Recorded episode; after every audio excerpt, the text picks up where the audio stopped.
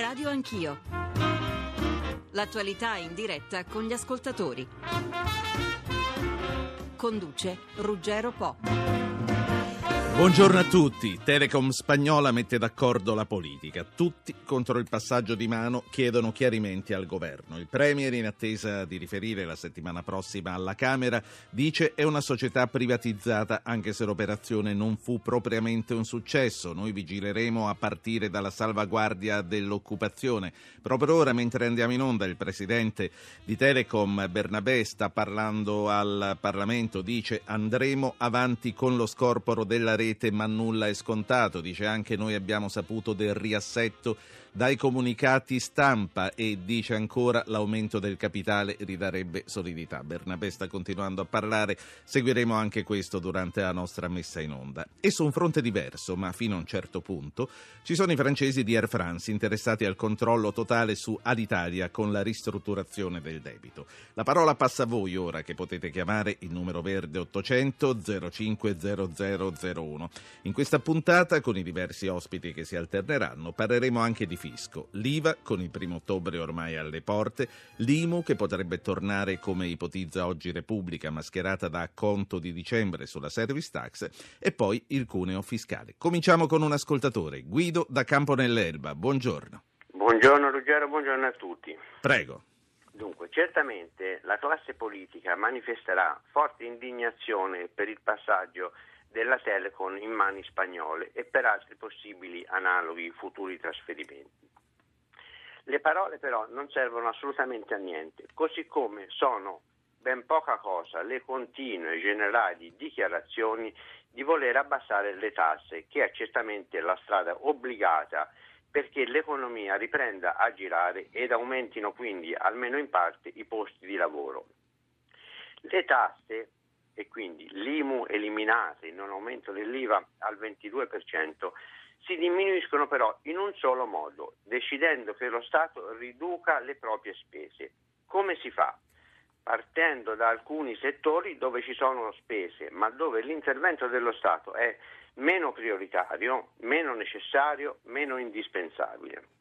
Nello stesso tempo, eliminando quindi una buona volta, dopo tante parole, le province ed eliminando l'odioso maggior finanziamento alle regioni a statuto speciale rispetto alle regioni a statuto normale. Quindi 15 su 20. Grazie Guido per aver dato lei oggi il nostro calcio d'inizio. Buongiorno. Grazie, arrivederci, buon lavoro. A lei. Buongiorno al direttore di Italia Oggi e Milano Finanza Pierluigi Magnaschi. Buongiorno direttore. Buongiorno. Buongiorno all'onorevole Giovanni Lavia, capo delegazione italiana del Partito Popolare all'Europarlamento del PDL Forza Italia. Buongiorno Lavia. Buongiorno. Direttore Magnaschi, proprio in questi giorni che eletta in America a presentare il progetto Destinazione Italia agli investitori stranieri, non ci voleva? Beh, non è che non ci volesse, anzitutto complimenti all'ascoltatore Guido che come calcio d'inizio lo ha tirato bene ed è finito in porta anche se i politici un'altra volta non se ne accorgeranno. Allora eh, posso citare soltanto il caso a proposito del viaggio eh, di Letta negli Stati Uniti, citare il caso che è avvenuto questa settimana a Chiasso, cioè in Svizzera, Canton Ticino, a due, a due chilometri dall'Italia, il Comune ha indetto una riunione per invitare nuovi insediamenti industriali indirizzati soprattutto agli italiani. Che cosa offre la Svizzera? Offre un sistema giuridico chiaro, rapido, una imposizione fiscale al 22%, non al 54%, eh, un collegamento eh, telefonico eh, ad alta velocità e via dicendo. Ecco, di fronte a questo dato, 22% in Svizzera, dove si parla l'italiano e che dista un'ora di automobile da Milano si paga il 22, in Italia si paga il 54. Se lei fosse un imprenditore, dove andrebbe? Direttore, eh, quali conseguenze immagini per questi due passaggi di proprietà? Dunque, questi due passaggi di proprietà sono pressoché inevitabili. Anche questo, il polverone che si sta sollevando in nome dell'italianità, è un polverone già conosciuto. Cinque anni fa il centrodestra si batté per l'italianità di, eh, all'Italia contro la cessione onorosa, quindi fruttuosa per noi ad Air France. Nel frattempo, in questi cinque anni, l'Italia è deperita eh, abbiamo eh, investito, speso soldi pubblici, cioè di tutti gli italiani, anche di quelli che adesso ci chiedono per l'IMU, 5 miliardi di euro e coloro che hanno utilizzato la tratta Milano-Roma eh, hanno dovuto pagare dei biglietti che sono quattro volte più alti di quelli che eh, la concorrenza adesso dimostra siano possibili. Allora eh, c'è una colpa del centrodestra per non aver fatto cinque anni fa queste scelte, c'è una colpa del centrosinistra che ai tempi di Prodi impedì la cessione di Telecom prima ad AT&T all'americana e poi ad un'altra società americana. Eh, siamo arrivati in un punto difficile, dispiace perdere due società, ricordiamoli che negli anni 60 erano all'avanguardia nel mondo, cito solo due fatti l'Alitalia è stata la prima compagnia al mondo ad avere il 100% della sua flotta composta solo da aerei jet. E Telecom, che allora si chiamava SIP, eh, fu la prima società del mondo a collegare tutti i comuni con il telefono, perché nelle altre eh, negli altri paesi sì. erano collegati soltanto le città. Con la, con la, teleselezione, perché prima si chiamava la signorina del 10, se ricordi, direttore, per, per, parlare con le altre città. Onorevole... Sì. Bene, che non è preistoria. Eh, che, no, no, eh beh, ricordo io. Allora, che non sono comunque un bambino. Allora, onorevole Lavia, eh, PDL, vista col senno di poi, fu un errore tenerci all'Italia cinque anni fa per orgoglio nazionale? Probabilmente cinque anni fa eh, non sarebbe stato nemmeno possibile prevedere l'evoluzione che ha avuto la crisi. Eh, in un uh, momento nel quale eh, chiaramente esiste una difficoltà complessiva eh, sul piano dell'intera Europa, ma soprattutto per alcuni paesi del mezzogiorno d'Europa, è ovvio che questo mh, accentua le difficoltà. E quindi è chiaro che in questo periodo probabilmente, come dice il direttore, eh, non ci sono alternative perché le ricapitalizzazioni necessarie per fare gli investimenti e aumentare la capacità competitiva sia nel campo telefonico che in quello dei trasporti richiedono ovviamente eh, dei capitali che vanno ricercati dove ci sono. Oggi evidentemente questi interventi sono probabilmente necessari, al di là dello strillare della politica che ovviamente difende l'italianità come è giusto che sia, tra virgolette. Sì, ma visto da Bruxelles, che senso ha difendere l'italianità? Lo chiedo all'europarlamentare. Nella classifica della competitività, l'Italia che posto sta? Beh, sicuramente nella classifica della competitività l'Italia non sta in alto, ma abbiamo un brand Italia che è sempre stato tradizionalmente un brand positivo.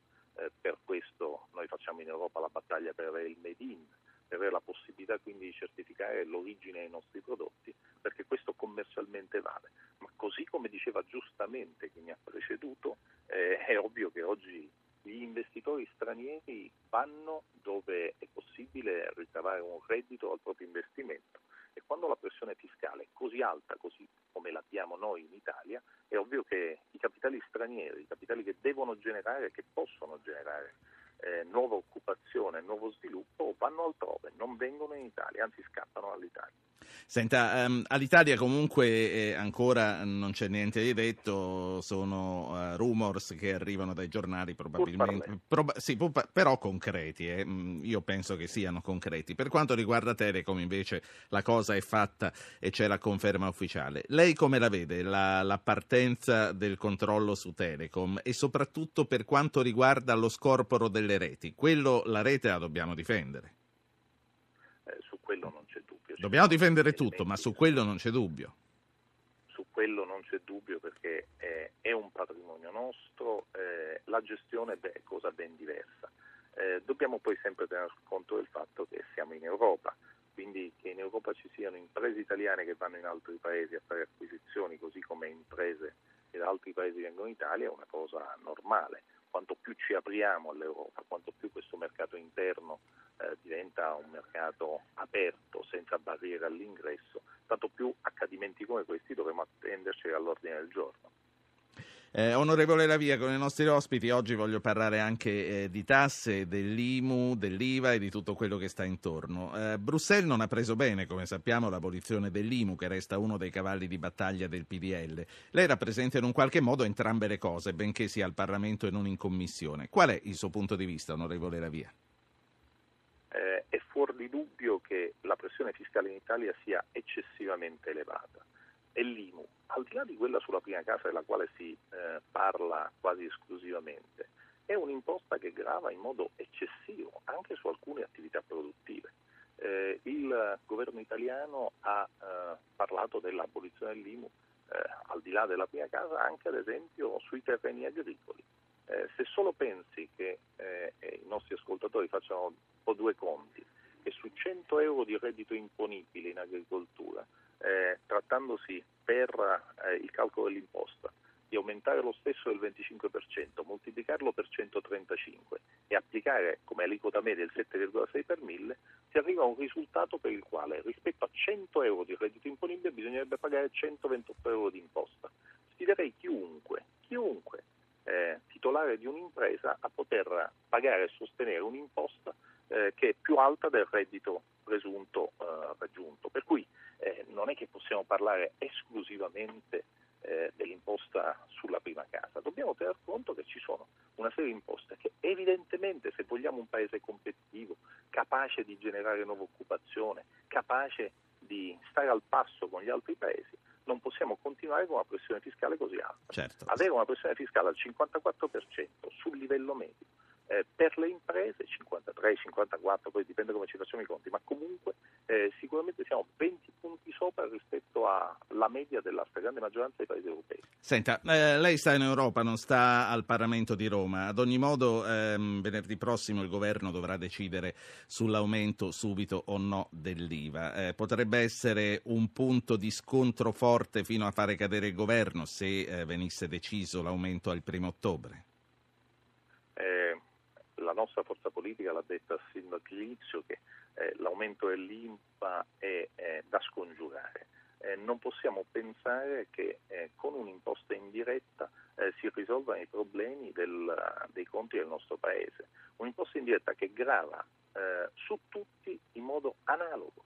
Per cui eh, è chiaro che non è un'imposta progressiva, è il modo peggiore per poter correggere i conti. Quindi lei ancora una volta... Si aggiunga che proprio sono contrario, ovviamente come il nostro partito, eh, noi continuiamo a dire che difendiamo con forza questo non aumento della, dell'IVA dal 21 al 22%. La saluto e la ringrazio. Le risorse... Sì, no, no, conclude. Mi scusi, mi, no, mi ero buttato precipitosamente. Sì. Modo. No, le risorse dovremo trovare in altro modo. Chiaramente dovremo eh, attivarci perché quella spending review tanto decantata si realizzi concretamente. E in questo caso l'Europa ci potrebbe dare anche una mano, perché ci sono alcune spese che se realizzate a livello congiunto, penso alla difesa, sul piano europeo e nel Consiglio di dicembre si parlerà di questo, potranno determinare negli anni a venire una forte riduzione di spesa sul piano nazionale e questa è una di quelle economie di scala che dobbiamo perseguire e non lasciare eh, non certo. attuare. Tra l'altro venerdì prossimo credo che il Consiglio dei Ministri si occupi anche del rifinanziamento delle missioni. Eh, onorevole Giovanni Lavia, PDL Forza Italia, capo delegazione italiana del PPE all'Europarlamento. La ringrazio, la saluto, eh, grazie per essere stato con noi. Buon lavoro. Grazie a voi, buona giornata. Eh, buongiorno a Luigi Zanda, senatore buongiorno, capogruppo del PD a Palazzo Madama. Buongiorno. Sentiamo insieme con lei e con il direttore di Italia Oggi per Luigi Magnaschi un altro ascoltatore. È Luciano e chiama da Gavirate in provincia di Varese. Luciano. Eh, buongiorno. Eh, io sono molto impressionato da una mancanza di cambio di marcia perché davanti alla mancanza di una volontà europea di governare la globalizzazione che è eh, bloccata dalla finanza e davanti ai costi di funzionamento sia dello Stato che eh, delle istituzioni non si vede alcun cambiamento, eh, diciamo, non si riesce a trasformare l'Italia in un cantiere. Anche i sindacati che eh, non si rendono conto che non si possono andare avanti col tempo con le vecchie regole del mercato del lavoro, che non funzionano e per assurdo inventano il lavoro interinale per mantenerle basterebbe guardare la vicina Austria perché ha un mercato più libero e che riesce ad aumentare il numero degli occupati. Grazie, grazie Luciano. Senatore Zanda, eh, questo ascoltatore eh, dice non riusciamo a diventare un cantiere, cita l'Austria. In apertura il direttore di Italia Oggi Magnaschi citava Chiasso, la Svizzera, che eh, sta richiamando molti imprenditori eh, frontalieri che lavorano in Lombardia. Eh, perché non riusciamo a governare la globalizzazione? L'ascoltatore ha ragione, ha ragione Magnaschi, ma stiamo parlando di una, un problema che è un problema non soltanto italiano, è un problema globale. Certo in Italia abbiamo delle, eh, diciamo dei momenti di crisi supplementari rispetto al resto d'Europa, ma la crisi è una crisi europea, cioè la crisi eh, di governo dell'Europa è, è palpabile, il processo di unificazione si è fermato e abbiamo fatto il grande salto della moneta unica, ma una moneta unica senza una guida politica unitaria dell'Europa è naturalmente un'anomalia molto molto consistente. Moltissimi dei nostri guai o comunque dei guai dell'Europa eh, dipendono da questo processo incompleto di unificazione. Ecco, eh, la notizia del giorno comunque, eh, senatore Zanda, è Telecom Italia. Eh, tra l'altro il presidente Bernabé sta continuando a parlare, sto vedendo le agenzie che escono, non riesco a seguirlo perché noi siamo qui in onda, però vedo che dice Bernabé, secondo quanto riferisce l'ANSA, il futuro non è solo in mano a Telefonica. E poi c'è il presidente del Consiglio che ha detto, comunque vi ricordo che è un'azienda privata, anche se la privatizzazione non fu delle migliori. Lei 15 anni dopo come la valuta oggi quell'impresa dei capitani coraggiosi? Ma guardi, io sono così molto, molto scettico eh, su questa pratica di acquistare grandi imprese a debito. Penso che, che lì ci sia, eh, ci sia uno delle, dei talloni d'Achille del, eh, del, di Telecom. Quando Telecom passò di mano a debito ci fu una... Eh, venne immesso nella, nella società un eh, piombo che, che, pesa, che, pesa, tuttora e la, la, eh, il controllo da parte telefonica probabilmente aumenterà questo problema. I debiti sommati di Telecom e, Teleco- e Telefonica ammontano in totale, se non vado errato, a 106 miliardi. Molto difficile pensare in, questi, in queste condizioni a, tari, a, politiche di tariffa, a politiche di investimenti, a politiche di qualità adeguate. E credo che questo sia un grande, un grande problema, oltre naturalmente alla, alla sorpresa di veder passare di mano il controllo di una società così importante per poche centinaia di milioni. Questo, eh... noi, noi, sentiremo il Presidente del Consiglio quando tornerà dagli Stati Uniti la settimana prossima in Parlamento. Il Partito Democratico si batterà e fino a che punto per tenere Telecom in Italia o comunque la rete? Ma guardi, la, la, la politica delle reti è, è di, di preminente interesse nazionale. Io penso che anche le telecomunicazioni eh, abbiano un, peso molto forte negli interessi nazionali. Quindi eh, si tratta di società private, si tratta di passaggi di controllo all'interno dell'Europa, questo non, non, eh, non deve sorprendere, ma che ci sia la necessità di eh, eh, controllare, che lo Stato controlli il funzionamento di grandi servizi pubblici essenziali, questo è, è certo e, e, per il Partito Democratico è, è, un, è un obiettivo. Senta, l'ultima cosa prima di lasciarla andare sull'IVA. Eh, venerdì molto probabilmente eh, sapremo. Io ho chiesto la posizione del PDL a un europarlamentare che chiaramente è stato un po' imbarazzato, non ha risposto direttamente anche perché non è qui a Roma a decidere quello che farà il PDL. Voi come vi comporterete se eh, dovesse arrivare una battaglia dura contro il governo dal PDL in caso di aumento immediato dell'IVA? Ma guardi, noi abbiamo detto più volte che non vogliamo l'aumento dell'IVA eh, noi non vogliamo un aumento dell'IVA perché pensiamo che possa avere degli effetti recessivi e questo è, è, non, è, non, è, quello che serve all'Italia. Eh, io personalmente penso che ci sia stato eh, sia necessarie correzioni viceversa all'IMU perché una, una imposta alla quale va applicato il principio costituzionale della progressività l'abolizione dell'IMU anche per eh, eh, i contribuenti più abbienti, eh, questo mi sembra che non fosse necessario, non era nel programma di governo e non fosse necessario. Quindi si potrebbe rimettere tutto in gioco, lei sta dicendo? Sto dicendo che, che il, tema, il, tema, del pagamento dell'imposta sulla casa da parte di chi ha, eh, ne ha la possibilità eh, è un tema serio, molto molto serio. Peraltro voglio anche ricordare che nel programma di governo eh, la, la, la, diciamo, l'obiettivo più nominato in tema di politica economica è il, la necessità di eh, eh, eh, proteggere il pareggio di bilancio. Quindi anche questo sì. è un elemento che, che, quando si prendono queste decisioni va considerato. La, la, saluto, ma se ho capito bene potremmo aspettarci sorprese durante il passaggio parlamentare.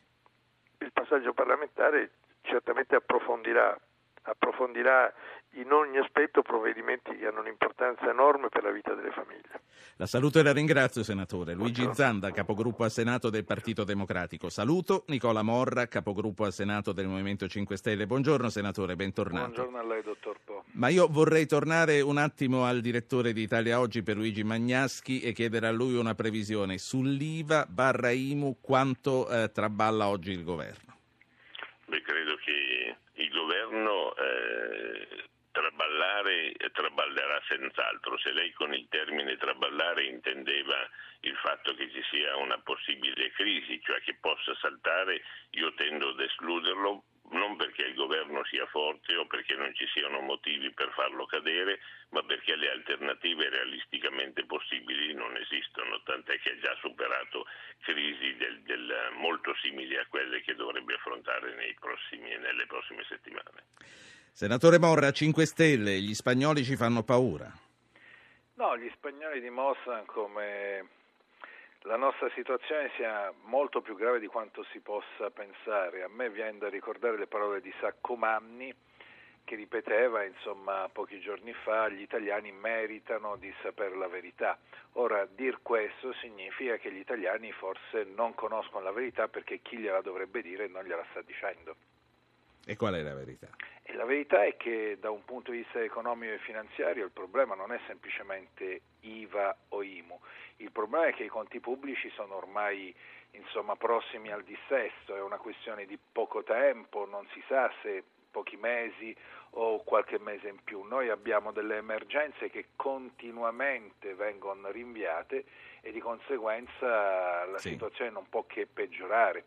Noi speriamo sempre in miracoli, speriamo che lo spread si abbassi, speriamo che l'Europa ci aiuti e di fatto abbiamo una finanza pubblica che è ingessata perché non riusciamo eh, perché è un problema di volontà politica, ad abbattere dei costi inutili, ad abbattere dei costi che rendono eh, la produzione in Italia straordinariamente pesante, goffa, per cui sì, qualcuno viene in Italia, per esempio gli spagnoli che appunto acquistano telefonica perché noi gliela mettiamo su un piatto d'argento, ma anche da questo punto di vista avremo tanto da imparare perché Telefonica acquista un'azienda che fino a anni fa produceva utili, era una delle aziende più solide a livello proprio europeo nel campo della telefonia, era un gigante Poco alla volta questa azienda, per volontà dei sì. politici, è stata spolpata, come al solito noi privatizziamo gli utili e poi in pratica o nazionalizziamo le perdite oppure riduciamo le aziende al nulla perché da un punto di vista occupazionale sì. Telecom è stata distrutta. Senta, nel programma dei 5 Stelle, nel vostro DNA stesso, c'è molta rete, molto internet, molta piazza virtuale, la richiesta della banda larga. Per il cittadino italiano, per il consumatore, che cosa pensa che possa cambiare con il passaggio di mano di Telecom? Guardi, noi siamo preoccupati per un problema di rete perché la rete in molte parti del nostro territorio ancora è semplicemente una parola, non è la realtà. Eh, io vengo da una zona del paese, esattamente la Calabria, in cui per tanti motivi eh, la rete è un concetto che rinvia al futuro. Noi vorremmo invece, ehm, perché altrimenti facciamo soltanto retorica, se noi vogliamo proporre innovazione, se noi vogliamo proporre economia della conoscenza, se noi vogliamo proporre un'economia fondata sui servizi, servizi informativi, servizi ad alto valore aggiunto, noi non possiamo che investire in questi settori, che sono poi i settori in cui la tecnologia garantisce la produzione di reddito e di profitto più sì. alta. Purtroppo noi sforniamo anche ottime professionalità anche da università meridionali che poi debbono andare a lavorare all'estero perché là ci sono le infrastrutture che qui non riusciamo a realizzare. Ecco. Lei ha citato la Calabria, io le faccio ascoltare prima di salutarla un ascoltatore che chiama dal sud, da Matera. Stefano, buongiorno.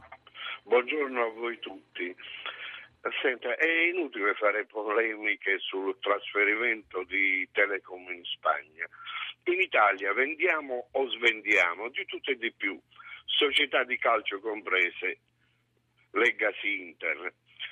Su all'Italia è bene stendere un pietoso silenzio. Se la prendono pure i francesi, tanto l'italianità della compagnia aerea è costata a noi tutti i contribuenti oltre 6 miliardi di euro. Grazie Stefano, Grazie, un ascoltatore che quindi è venuto un po' a dare manforte, eh, senatore Morra.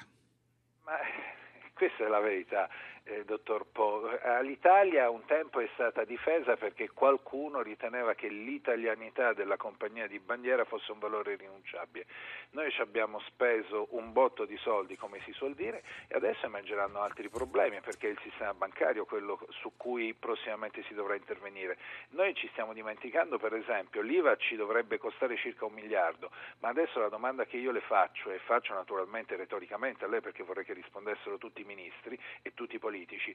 Per la ricapitalizzazione intanto di Monte dei Paschi di Siena, come la mettiamo? E la cassa di risparmio delle Marche e le tante altre realtà, sì, non è sufficiente rivalutare le quote di Banca d'Italia che sono in carica di molti istituti di credito affinché nei loro bilanci le poste attive eh, salgano. E queste sono operazioni contabili, sono fittizie. Anche negli Stati Uniti hanno vissuto una situazione analoga, poi c'è stato il grande crollo e qua mi sembra che noi ci si stia avviando ad una situazione del genere genere. Senatore, la saluto, Nicola Morra, capogruppo al Senato del Movimento 5 Stelle. Ora c'è lo spazio pubblicità, poi ritorniamo con i nostri ospiti, col direttore di Italia Oggi di Milano Finanza Pierluigi Bagnaschi, con eh, il direttore della sezione lavoro dell'Ox Stefano Scarpetta, poi ci sarà il sottosegretario Baretta, poi ci sarà Luigi Angeletti, l'economista Paganetto, insomma rimanete con noi, c'è tantissimo da fare e da dire. Sottosegretario Baretta, buongiorno.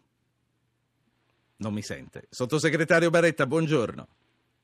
Ehm, Pierluigi Magnaschi, direttore di Italia Oggi, il nostro interlocutore del Movimento 5 Stelle, si diceva sicuro che se non è domani, dopodomani, ma il sistema crolla e dovremo fare i conti con un terremoto di ben più larghe proporzioni di quello che abbiamo conosciuto. È una tesi condivisibile?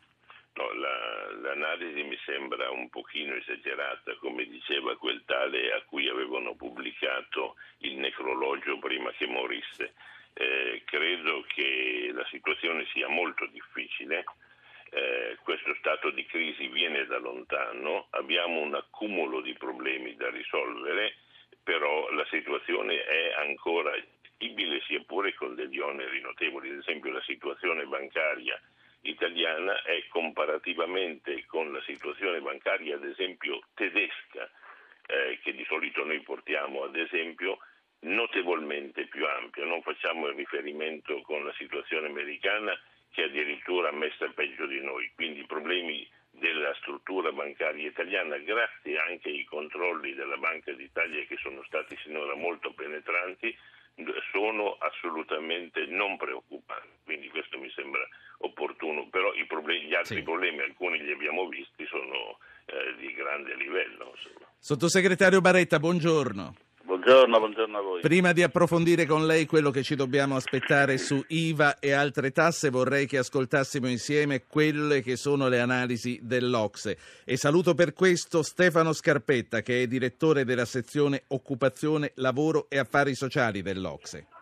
Stefano Scarpetta, direttore della sezione Occupazione, Lavoro e Affari Sociali dell'Ocse. Buongiorno. Buongiorno a voi. Dottor Scarpetta, il primo ottobre è fra meno di una settimana. Entro quella data il governo dovrà decidere se aumentare subito l'IVA. Le voci parlano di alternative come un nuovo prelievo sulla benzina o di una IMU di ritorno mascherata da acconto sulla service tax da pagare già a dicembre. La coperta resta quella che è, Scarpetta. In questo modo l'alleggerimento della pressione sul lavoro rischia di slittare. Quali sono i rischi in questo caso? Ma il rischio, come sappiamo, è che in Italia la pressione fiscale contributiva sul lavoro è una delle più elevate dei paesi OX, siamo al 47,6%, 10 punti al di sopra della media OX, 6 punti al di sopra della media europea e tra altre cose, come sappiamo, purtroppo è in aumento nell'ultimo decennio, è aumentata di mezzo punto dal 2000 al 2012 mentre ancora una volta le tendenze a livello OX e a livello europeo è a una diminuzione, anche se modesta in alcuni casi. Eh, quindi c'è un problema eh, costo del lavoro e c'è un problema serio di eh, pressione fiscale molto forte sul lavoro. Ora, lo diceva lei, ovviamente la coperta è molto stretta, i margini di manovra sono limitati, però come segnale eh, politico ed economico quello di cercare di ridurre il costo del lavoro per stimolare sia la competitività del Paese ma anche ovviamente la creazione di posti di lavoro mi sembra un impegno che il governo ha preso ed è un impegno che possiamo tutti condividere.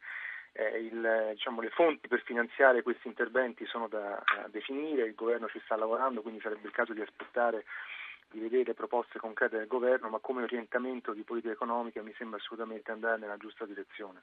Lei ritiene che l'aumento dell'IVA rischi veramente di gelare i consumi proprio alla vigilia degli acquisti di Natale e che d'altra parte la riduzione del cuneo fiscale sia in grado di muovere concretamente la macchina della ripresa?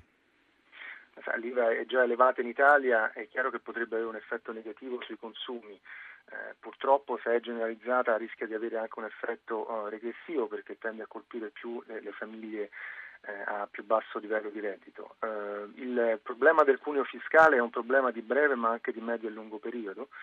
Uh, e quindi ehm, diciamo, rientra in quell'orientamento del governo di una lotta seria alla disoccupazione, ma anche di far ripartire, eh, di far migliorare la competitività del nostro Paese. È importante che questa riduzione del costo del lavoro si trasferisca in una riduzione eh, cioè che si trasferisca sui prezzi e quindi possa effettivamente contribuire ad un miglioramento del grado di competitività nel nostro Paese.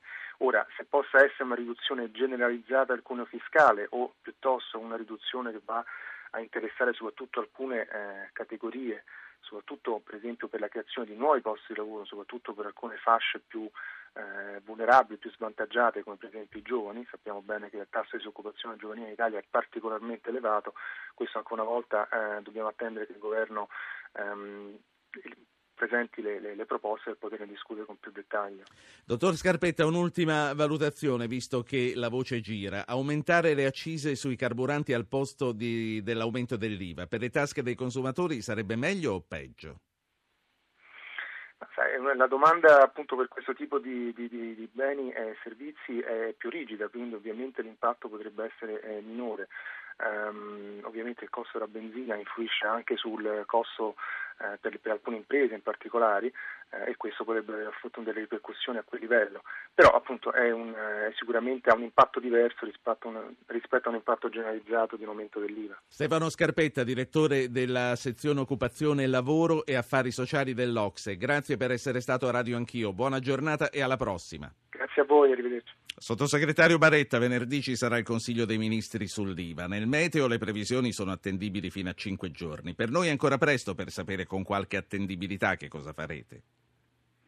Sì, i calcoli del meteo non prevedono una valutazione di miliardi e quindi eh, penso che bisogna invertire l'approccio. La, la, prima questione che noi dobbiamo risolvere è il rientro eh, nel 3% del, dell'indebitamento. Noi nel documento di variazione del DEF abbiamo riconosciuto che abbiamo sforato, sia pure di poco, dello 0,1 e questo aggiustamento per rientrare nel 3% è la condizione primaria per poter discutere di qualsiasi altro. È l'unico cosa. modo per rientrare quello?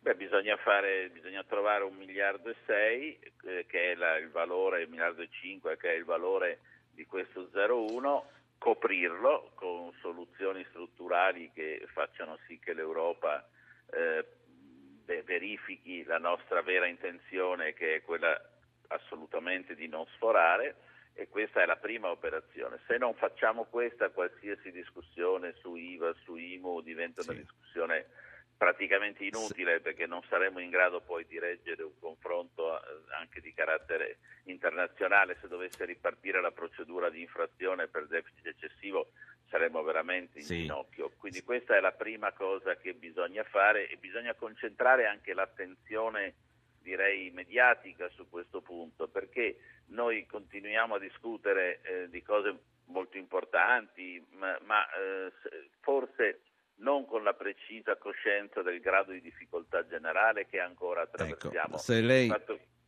Sì, no, no, dico, se lei dice bisogna trovare questi soldi significa che ancora li state cercando.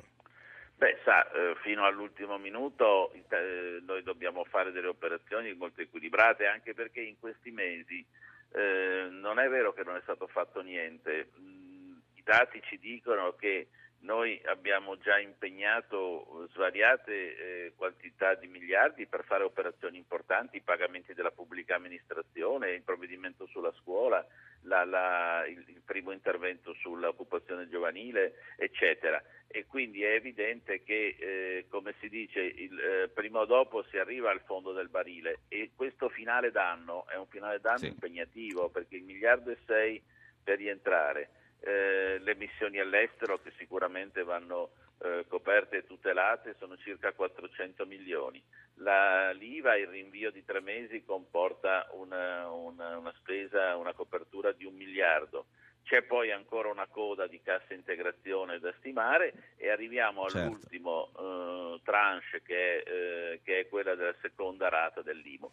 Ho l'impressione che questa eh, somma così impegnativa abbia bisogno di un, certo. anche di una scelta Senta. di selezione di priorità. E poi la lascio, lei ha citato adesso la seconda, la seconda, rata dell'IMU, è pura fantasia ciò che scrive Repubblica e che probabilmente anche lei oggi ha letto su un possibile acconto a fine dicembre della service tax, che sarebbe poi un IMU che in un qualche modo rientra dalla finestra.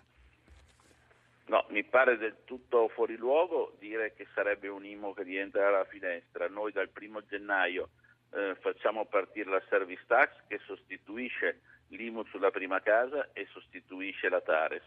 Se si dovesse parlare di anticipo è una questione di tutto contabile, non, abbiamo ancora, eh, non abbiamo ancora presa in considerazione questa proposta, però sostenere che sarebbe una, diciamo, un, un, e rientrare per la finestra, cioè che è uscito per la porta, è totalmente sbagliato, sia sul piano concettuale e anche sul piano pratico. Senta, c'è un ascoltatore che mi prega di girarle una domanda, scrive proprio domanda a Baretta. Perché non chiediamo di poter sforare il deficit così come hanno ottenuto altri paesi europei? Perché abbiamo sforato per troppo tempo, siamo appena rientrati e dobbiamo dare la dimostrazione della nostra capacità di tenere i conti perché restando dentro il 3% abbiamo già aperto una discussione con l'Europa per poter avere allentate alcune voci sul patti di stabilità europeo e sulla gestione più autonoma dei fondi strutturali.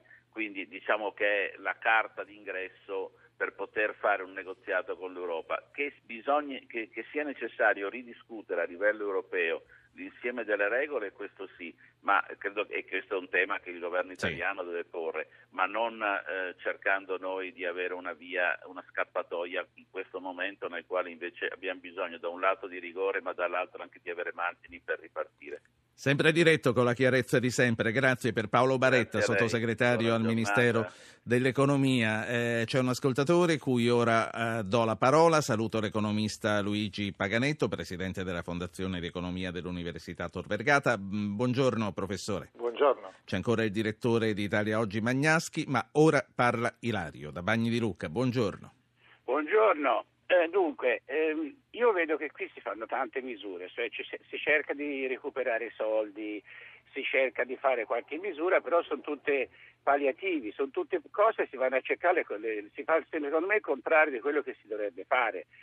Cioè, qui bisognerebbe prima di tutto abbassare il costo del lavoro. Abbiamo un costo del lavoro pazzesco, è una cosa ridicola quello che si spende in Italia, io so che si paga 15 mensilità all'anno per gente che ne lavora 10 e questo andrebbe ristrutturato, dare più soldi al dipendente e fare costare meno all'azienda.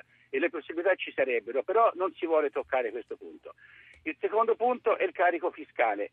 Abbiamo tasse altissime, si parla di evasione fiscale ma che secondo me è legittima difesa perché non è possibile che si lavora 10 sì. mesi all'anno per lo Stato e due, e due, per noi quando non ci resta niente in tasca.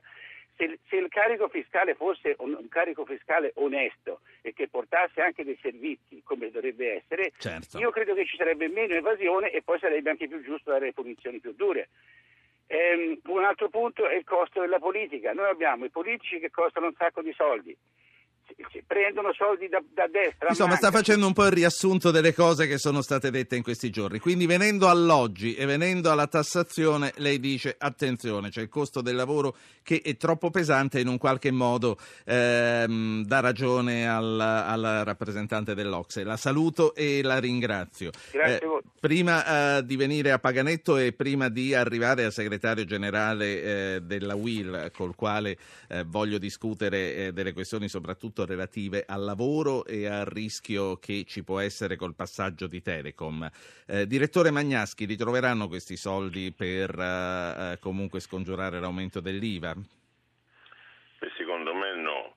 Eh, bisogna partire per vedere come la situazione sia drammatica dalle considerazioni che ha detto il rappresentante dell'Ocse. Oggi in Italia c'è una pressione fiscale che è di 6% in più rispetto alla media europea, quindi rispetto ai nostri più diretti e immediati concorrenti. Dal dibattito di quest'oggi che cosa si evince?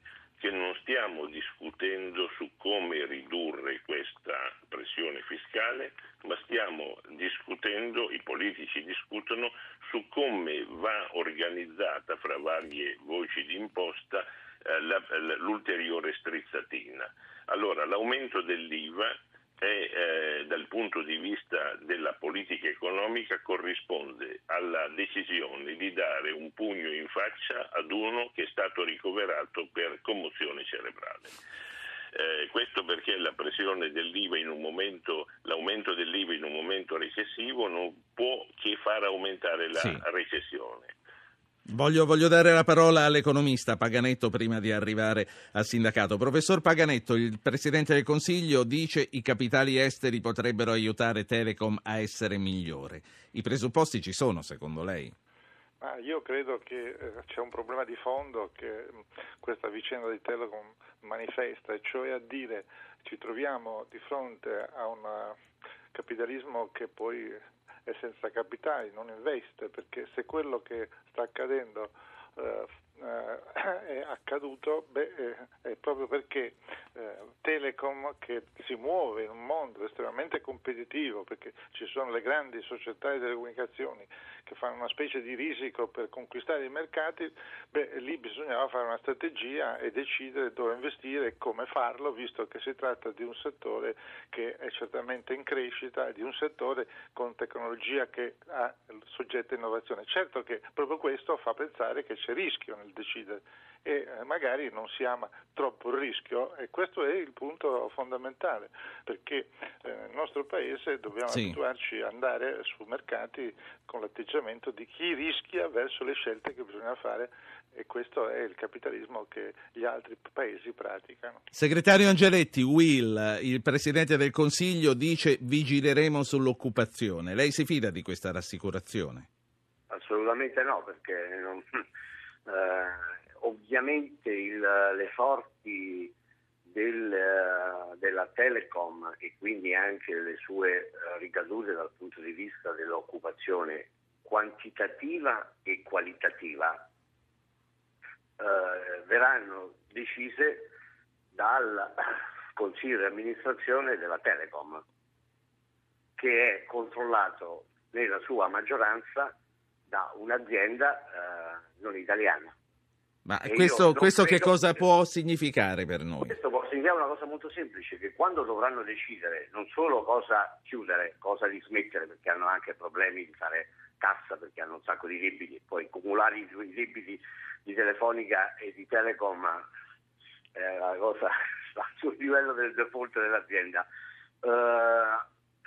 ma quando dovranno decidere dove fare gli investimenti, secondo lei e secondo me, eh, che cosa verrà privilegiata? Lo, lo, dica lei anche se forse la pensiamo uguale. Eh, io penso che verrà privilegiata giustamente, come noi prenderemo a, a parti invertite, verrà privilegiata l'occupazione eh, della, della, Spagna piuttosto che dell'Italia, del Brasile o dell'Argentina. O, o piuttosto che, che, che sì. E che... quindi le rassicurazioni non valgono assolutamente nulla. Quindi lei ha paura che diano da lavorare agli spagnoli e ai sudamericani prima che agli italiani, no, non invece che si riduca il personale? È sicuro che Senta, accadrà una cosa di questo genere. C'è qualche rimpianto a questo punto per avere difeso cinque anni fa insieme col sindacato l'italianità di Alitalia? Anche allora eh, naturalmente c'era la preoccupazione di perdere posti di lavoro. Esattamente, e fu quello il motivo per il quale Uh, ci fu la rottura tra le organizzazioni sindacali e l'Air France, perché la rottura non fu determinata dal punto di vista politico. Se ci ricordiamo, la rottura fu tra le organizzazioni sindacali e l'Air France, ma il motivo principale di quella rottura fu il fatto che loro prevedevano un numero significativo di aerei in meno e quindi di occupazione in meno, oltre che interessi del paese perché ovviamente ridurre il numero delle tratte significa isolare sì. di più il paese o costringerci ad andare a fare lo scalo a Parigi per andare a New York eh, mettendoci per un italiano 5 ore di più di quanto ci mette un francese. Uh, quindi non siamo per nulla pentiti, il problema rimane tutto lì, che è una questione fondamentale. La mobilità dall'Italia verso il resto del mondo e dal resto del mondo soprattutto verso l'Italia è una questione strategica. Certo. Allora, se vi faccio sentire a tutte e tre, poi fra sei minuti chiudiamo, Fausto di Roma. Buongiorno Fausto. Eh, buongiorno Fausto Carratù da Roma. Sì, Io vedo una mail lunga, le chiedo molta sintesi invece. Sintesi di questo francamente faccio fare fatica. Senta, allora, un problema principale è che in tutti questi anni in cui abbiamo assistito alla chiusura di aziende in crisi, più o meno in crisi, cassa integrazione, eccetera, io mi domando chi ha avuto la fortuna di sentire mai un lavoratore dichiarare di essere disponibile a lavorare a paga ridotta, alla, magari alla stessa paga che prenderebbe stando a casa per prendere il, lo stipendio della, della, da cassa integrato, pur di salvare l'azienda, pur di salvare fondamentalmente il posto di lavoro. Io non ho mai sentito una cosa del genere. Preferiscono tutti andare in cassa integrazione perché lì hanno lo stipendio assicurato senza lavorare, dopodiché magari hanno pure la, la, il secondo sì. lavoro in nero eh, che gli permette di arrotondare. La seconda domanda è il ruolo di questi benedetti sindacati, con tutto il rispetto alle persone singole, ma il ruolo dei sindacati in questi 70 anni italiani ha avuto un, una posizione centrale nella nostra dire, gestione delle qui, qui, qui ci avventuriamo per una discussione che ci porta via una giornata. Mi fermerei eh, appunto, invece. Eh, Dedicatemi un'altra giornata così. Le dedichiamo un'altra giornata sul ruolo dei sindacati. Grazie Fausto comunque. E, mh, mm, non si offenda se ho scherzato. Angeletti, a questo punto è un luogo comune quello che è tutta colpa della cassa integrazione o c'è del vero in quello che dice Fausto? Mm, no, è un luogo comune purtroppo, in questo senso. In primo luogo accade purtroppo spesso che eh, si continui a lavorare a paga ridotta, pensi ai contratti di solidarietà. Eh, seconda questione, eh, quando una persona va in cassa integrazione subisce una perdita di reddito eh, significativa. Mm, infatti non credo che ci siano grandi entusiasmi eh, nel, nell'andare in cassa integrazione. Quindi è assolutamente una, un luogo comune. A, aggiungo una, un'altra considerazione. Molto molto in breve, per favore, Angeletti. Eh, co- negli altri paesi che cosa succede? Si chiama in un modo diverso, no? si chiama indennità di disoccupazione, cose del genere, ma la entità è superiore a quella, a, a quella che viene pagata in Italia. Grazie Angeletti. Eh, professor Paganetto, vorrei riprendere una considerazione che faceva il segretario Angeletti sulla mobilità globale. Con la cessione di Alitalia noi rischiamo veramente di perdere dei collegamenti globali che sono importantissimi, nel senso che non partiremo più da Roma per andare direttamente in America, in Giappone, negli altri posti del mondo, ma dovremo fare scalo sempre in ogni caso in un'altra città europea che è Parigi, si immagina, o Amsterdam soprattutto. Questo è probabile, già sta accadendo parzialmente adesso, ma non credo che sia il problema centrale. Il problema centrale è quello di partecipare a queste vicende che riguardano le strategie delle grandi imprese, delle grandi industrie in Europa. L'Europa, non dimentichiamola ancora poco, mette insieme le realtà nazionali in imprese che siano europee e questo avverrà sempre di più, ma occorre che noi siamo presenti eh, perché altrimenti parteciperemo assai poco alle strategie, come nel caso delle telecomunicazioni, settore di grande importanza, dove poco si è investito e poco si è fatto strategia da parte di imprese che pure sono private e quindi hanno eh, tutta l'esigenza e tutta l'opportunità di fare decisioni che sono autonome e certamente orientate verso il business e verso i vantaggi competitivi. Sì. Ecco, credo che questo è vero per l'una e per l'altra delle aziende, a me pare che ci sia un deficit di certo. eh, capacità di guardare un poco più avanti eh, dei propri le proprie convenienze di breve periodo, bisogna guardare un po' più avanti, certo. un po' più a lungo periodo. Le realtà nazionali che siano in imprese che siano europee. L'ultimo minuto, direttore Magnaschi, restano un sogno irraggiungibile gli Stati Uniti d'Europa sogno che, l'unico sogno possibile, altrimenti sarebbe l'emarginazione non solo dell'Italia ma anche dell'Europa, del contesto internazionale. Però adesso a proposito di Alitalia si è eh, sollevato il problema che se l'Alitalia scomparisse o venisse assorbita da Air France, noi dovremmo per eh, le comunicazioni internazionali utilizzare come hub Parigi. Questa è una visione veramente paleolitica nel senso che se io sono per andare a Dallas devo passare per Parigi, prima o poi come consumatore mi lamento, sono scontento, quindi arriverà sicuramente una compagnia diversa, magari di Abu Dhabi, che esprimerà queste necessità collettive. Prendo solo un caso, abbiamo l'Italia. Ho 20 secondi. Perfetto, non ci collega con la Cina, per cui un cinese che deve arrivare in Italia oggi passa per Parigi. Grazie. Grazie a tutti, noi ritorniamo domani.